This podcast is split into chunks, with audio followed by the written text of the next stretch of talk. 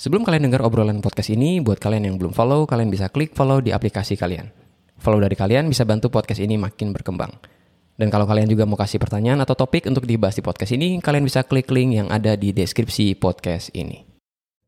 Salah satu prinsip dari public speaking adalah kita memberikan informasi yang tidak terlalu banyak sama audiens. Dengan demikian, audiens yang dengar kita juga merasa cukup dengan informasi yang kita berikan. Nah, di episode kali ini kita mau belajar tentang salah satu filosofi Jepang yaitu Hara Hachibu yang bisa kita terapkan dalam public speaking yang kita lakukan. Kalau kita bisa menerapkan ini, maka kita bisa meningkatkan value yang kita miliki saat kita bicara di depan orang lain.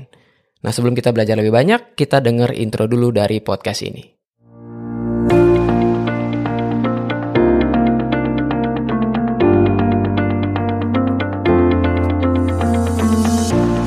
Halo semua, kalian lagi dengerin podcast Pak Kris, podcast yang bahas pengetahuan, pengalaman, dan wisdom dari topik-topik yang bisa mengembangkan potensi kalian.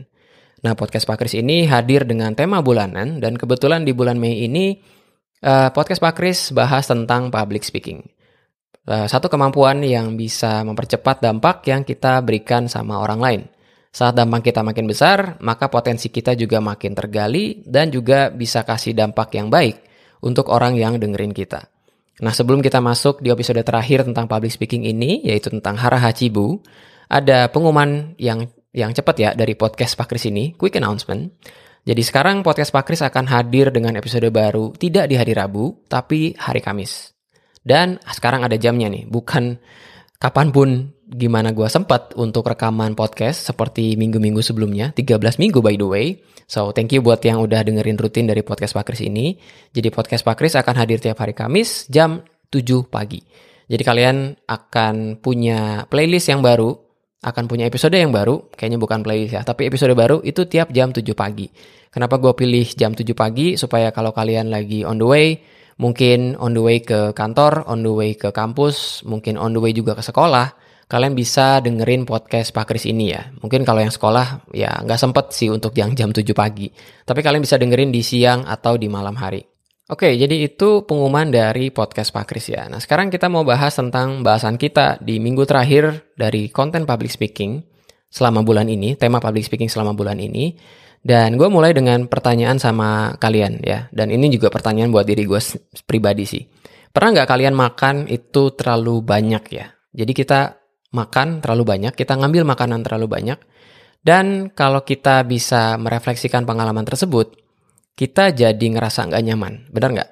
Kita ngerasa ngantuk karena terlalu kenyang, kemudian perut kita juga agak sakit, kita ngerasa nggak nyaman dengan diri sendiri, dan kita jadi nggak menghargai makanan itu, ya kan? Makanannya boleh enak banget, tapi pada saat kita kenyang, terlalu kenyang, makanan itu jadi seolah-olah too much lah ya Kemudian kita jadi enak juga ngelihat makanannya kan. Yang tadinya kita lapar, yang tadinya kita pengen makan, sekarang jadi enak, kemudian kita ngerasa nggak nyaman dengan diri sendiri. Nah, itu juga yang terjadi sama public speaking ya.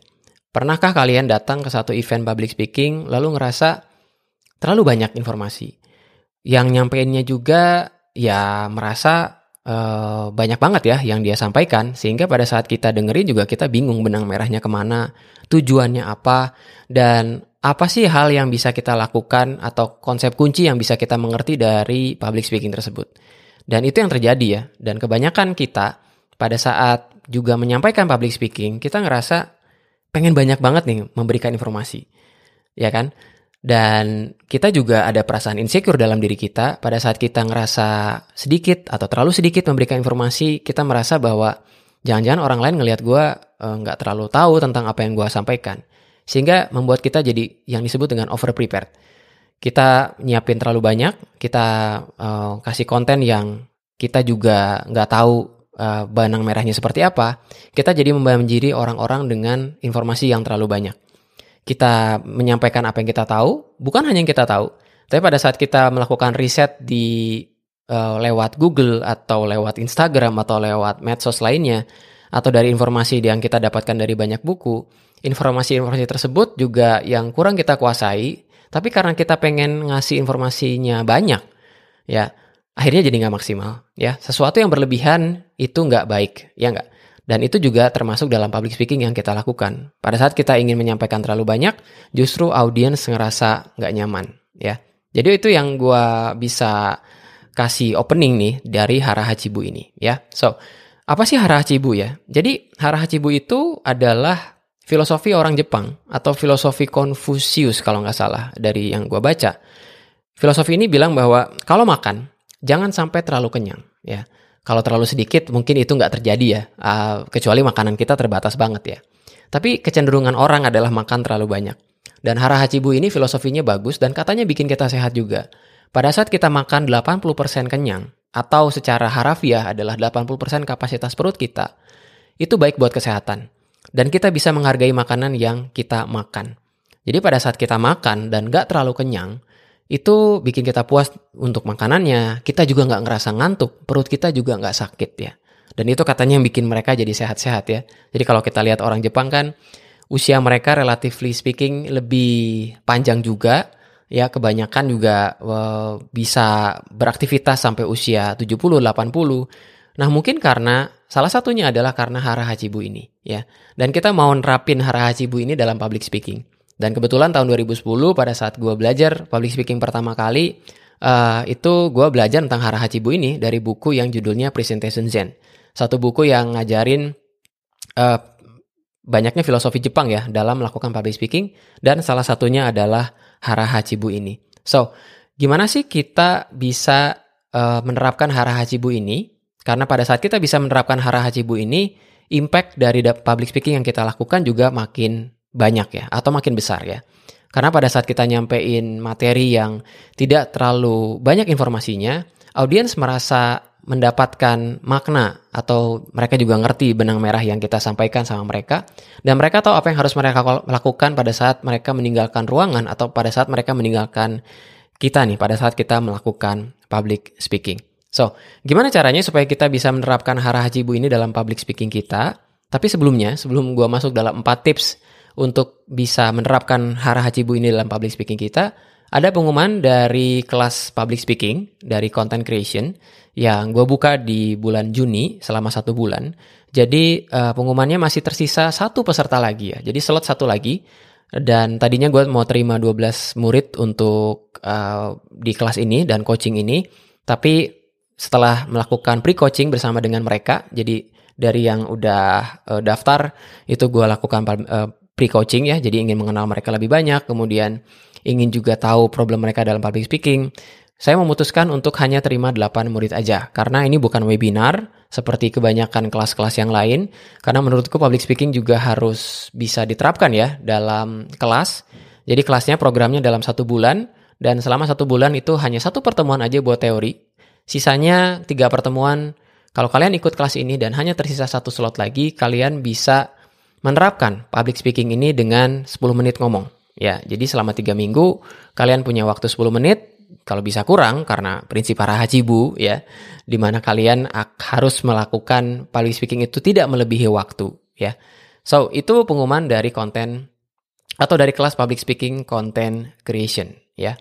Nah, sekarang kita masuk dalam tips uh, melak atau menerapkan hara hacibu ini dalam public speaking kita ya. Tips yang pertama, yang sebenarnya tadi udah gue sebut pada saat gue uh, mempromosikan kelas uh, public speaking content creation. Tips yang pertama adalah jangan pernah melebihi waktu yang diberikan ya. Gue ulangi ya, jangan pernah melebihi waktu yang diberikan sama orang yang undang kita atau dalam kesempatan yang diberikan sama kita ya. Kalau bisa lebih cepat selesai, lebih baik. Kayaknya nggak ada yang keberatan ya kalau kita selesai dengan lebih cepat ya. Kayaknya orang-orang juga happy ya. Jadi itu tips yang pertama ya, jangan pernah melebihi waktu. Kalian pernah nggak? Ini mungkin masih relate dengan tips yang pertama ini ya. Pernah nggak dengerin orang ngomong kemudian pada saat dia di tengah-tengah, pada saat dia ada di tengah-tengah eh, sesi public speakingnya, dia nanya sama panitia atau nanya sama kita, eh saya sampai jam berapa ya? Pernah nggak? Atau jangan-jangan kita pernah ngelakuin itu ya. Kita ngomong kemudian kita nggak aware dengan waktu, lalu kita bilang atau kita nanya sama orang-orang, eh saya sampai jam berapa ya? Menurutku itu rada aneh ya. Anehnya gini, harusnya kita udah tahu berapa lama waktu yang diberikan sama kita. Dan kalau informasi itu nggak ada, kalian harus tanya. Dan itu yang sering banget gue tanyain sama panitia yang ngundang gue. Kadang mereka kasih informasi juga nggak terlalu banyak ya. Uh, latar belakang mungkin ada, tujuan mungkin ada, tapi nggak pernah dikasih tahu. Bukan nggak pernah ya, ya kebanyakan tuh nggak ngasih tahu waktunya berapa lama. Dan pada saat gue tanya waktunya berapa lama, banyak di antara mereka juga bingung. Berapa lama ya gitu ya. Dan balas kalau di WA itu balasnya lama ya. Dan ya gue dari situ ngelihat bahwa kayaknya gue harus nanya itu terus ya pada orang yang ngundang gitu. Dan kalau kalian bisa menerapkan itu juga, kalau bisa kalian harus aware dengan waktu yang kalian punya. Dan kalau kalian diberikan eh, uh, 30 menit, selesailah 25 menit lah. Kalau kalian dikasih satu jam, selesailah 50 menit. Kalau dapat 90 menit, beresin dalam waktu 80 menit. Intinya 80% dari waktu yang diberikan, sama kayak hara hajibu ya. So, pada saat kita punya batasan seperti itu, kita jadi terpaksa, bukan terpaksa dalam arti negatif, tapi terpaksa dalam arti positif, untuk memberikan batasan dalam public speaking yang kita uh, rancang ya. Jadi batasan itu penting ya. Dan gue belajar dari public speaking, terutama dari bukunya Presentation Zen di tahun 2010, memberikan batasan pada diri sendiri, memberikan constraint pada diri sendiri, itu baik. Karena segala sesuatu yang gak ada batasan, itu gak baik. Contoh, contoh, contoh ya. Kalau kita makan dengan budget yang terbatas, tentu kita bisa milih dengan lebih bijak. Ya nggak? Iya kan? Iya kan? Kalau kita bisa ngaku ya. Duitnya pas-pasan, kita datang ke satu restoran atau rumah makan, maka kita bisa milih makanan yang menurut kita akan kasih dampak terbaik dalam hidup kita. Bisa bikin kenyang dan juga enak. Lain cerita kalau kita punya uang banyak, lalu kita datang ke tempat atau ke restoran yang all you can eat. Apa sih yang terjadi? Kita cenderung makan terlalu banyak. Ya enggak, ya enggak, ya enggak. Apalagi buat kita yang uh, ya istilahnya katro gitu ya atau udik yang belum pernah datang ke tempat yang bisa all you can eat cenderung kita lapar mata ya. Dan ya rasanya gue setuju banget sih dengan pris dengan salah satu peribahasa di di dalam bahasa Prancis ya bahwa jangan makan eh, jangan mata kita itu terlalu lapar dibandingin perut kita ya. Gue nggak tahu bahasa Prancisnya apa karena gue nggak bisa bahasa Prancis pernah sekolah di sana tapi eh, nggak uh, belajar bahasanya gitu ya. So can you imagine uh, rangkuman dari uh, poin yang pertama ini, di mana kita harus tahu waktu yang kita berikan dan kita mele tidak melebihi waktu. Can you imagine the beauty of public speaking adalah pada saat orang datang memberikan waktu mereka dan waktu adalah sumber daya yang nggak bisa balik lagi sama kita. Hargai waktu yang mereka berikan sama kita. Berikan yang terbaik. Rancang public speaking atau rancang konten uh, obrolan kita sama mereka dengan baik. Karena waktu yang mereka berikan itu nggak akan pernah bisa balik. Can you imagine that? Ya. Yeah. So, itu ya tips yang pertama. Tahu waktu dan jangan melebihi waktu yang diberikan. Yang kedua, the power of one thing only. The power of one thing only ya. Jadi, pada saat kita menerapkan atau pada saat kita merancang konten public speaking, kita harus tanya sama diri sendiri, apa sih satu hal yang mau kita sampaikan sama audiens kita yang sangat penting atau yang paling penting. Satu hal aja. Jangan dua, jangan tiga, jangan lima, jangan tujuh. Ya, satu hal yang utama yang mau kita berikan sama audiens yang bisa mereka mengerti, yang bisa mereka lakukan selesai dengerin kita. Hanya satu hal, the power of one thing only. Ya, jadi pada saat kita bisa menentukan the one thing only ini, dari situ kita bisa mengembangkan pokok pikiran yang lain. Ya, Contohnya ya, dalam merancang podcast ini, satu hal yang gue mau tuju pada saat gue merancang konten public speaking ini yang menjadi harapan yang kalian bisa nguasai adalah rancang konten tidak terlalu banyak, sedemikian hingga orang-orang yang dengerin kita juga merasa cukup dengan dengerin kita. Mereka ngerti benang merahnya, mereka juga bisa dapetin poin utama dari yang kita sampaikan sama mereka ya. So, pada saat teman-teman merancang konten public speaking, tanya sama diri sendiri, apa sih satu hal yang bisa gue berikan sama audiens, yang bisa mereka mengerti, dan yang bisa mereka lakukan dalam kehidupan mereka. Itu ya tips yang kedua. Tips yang ketiga, ini berasal dari web yang aku baca pada saat riset tentang Hara Hachibu ini. Dulu sempat belajar, tapi aku merasa harus baca lebih banyak tentang Hara Hachibu ini. Dari web yang aku baca, ada satu kutipan yang cukup stand out ya. Dia bilang gini, Kasih tahu sama audiens lebih dari yang mereka harapkan, tapi kurang dari hal yang mau kita sampaikan. Menarik ya, dan ini agak paradoks ya. Gue ulangi lagi ya, supaya lebih menyerap dalam diri kalian ya. Kasih tahu sama audiens lebih dari yang mereka harapkan, tapi kurang dari yang mau kita sampaikan. That's such an amazing quotes ya. That's such an amazing tips ya. Jadi audiens kan pasti punya ekspektasi pada saat mereka datang ke event kita. Dan syukur-syukur ekspektasinya baik ya, bukan cuma sekedar uh, memenuhi kewajiban misalnya, tapi ekspektasinya adalah dengerin sesuatu dari kita.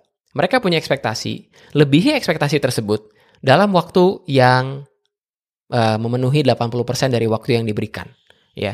Lalu uh, itu yang rasanya menjadi jebakan diri kita juga ya pada saat kita ingin menyampaikan lebih banyak dari yang kita tahu. Dan panduan ini memberikan satu tips buat kita bahwa kalau nyampein sesuatu itu harus kurang dari yang mau kita sampaikan ya. Bukan kurang informasi sehingga bikin orang tersesat, tapi jangan terlalu banyak informasi. Paradoks memang, tapi yang gue rasain adalah gue cenderung ingin memberikan informasi terlalu banyak. Dari teori ini, dari teori ini, dari tips ini, tips ini. Tapi pada saat gue pikirkan, ya quotes ini ada benernya gitu loh. Ya, sampaikan kurang dari yang mau kita sampaikan. Such an amazing tips ya. Jadi itu nomor tiga ya. Yang keempat, ini yang mungkin kalian bisa terapkan juga dan rasanya dari nomor satu, dua, tiga, rasanya yang keempat ini yang paling susah sih menurutku ya, yaitu eliminasi ya. Artinya, kalau teman-teman udah rancang konten, udah selesai buat PPT-nya, kemudian teman-teman review dari konten tersebut, review PowerPoint-nya, atau review slide-nya, atau review semuanya, tanya sama diri sendiri, apa yang bisa saya kurangi dari konten atau PPT yang gue buat. Bukan yang gue tambahin, tapi apa yang gue kurangi. ya. So, agak susah ya untuk bisa nerapin ini ya, karena kecenderungan kita pada saat kita ngeliat uh, PowerPoint yang kita buat, kita lihat konten yang kita buat, kita selalu bertanya secara otomatis sama diri sendiri, ini kurang apa ya, ini kurang apa ya, ini kurang apa ya. So, ini adalah tips yang menurut gue paling susah juga buat gue diri gue sendiri. Tanya sama diri sendiri, tanya sama diri teman-teman. Apa yang bisa gue kurangi, bukan apa yang gue tambahkan. Ya, so itu adalah semua tips yang bisa gue kasih. Yang pertama, jangan pernah melebihi waktu yang diberikan. Kalau bisa selesai lebih cepat, dikasih waktu 30 menit, beres 25 menit. Yang kedua, the power of one thing only. Satu hal aja yang bisa kita sampaikan sama orang, apakah itu? Dan kita kembangkan dari situ ya. Mau kasih ilustrasi, mau kasih analogi. Yang penting menuju pada satu poin itu. Which is susah juga untuk rancang konten seperti itu. Yang ketiga, kasih tahu sama audiens lebih dari yang kita dari lebih dari yang mereka harapkan, tapi kurang dari hal yang mau kita sampaikan. Tips yang paradoks, tapi kalau bisa sampai ke level itu, rasanya bisa lebih baik atau meningkatkan public speaking yang kita miliki. Yang keempat, eliminasi. Kalau udah selesai rancang konten, Udah selesai buat PowerPoint-nya, tanya sama diri sendiri, apa yang bisa saya kurangi, bukan yang saya tambahkan. So, itu semua uh, episode terakhir dari tema bulanan ini, yaitu public speaking, yaitu tentang hara hajibu. Makan sampai 80% kenyang, ngasih materi sampai 80% waktu, ya. So, thank you for listening. Dan gue akan tutup dengan quotes ini.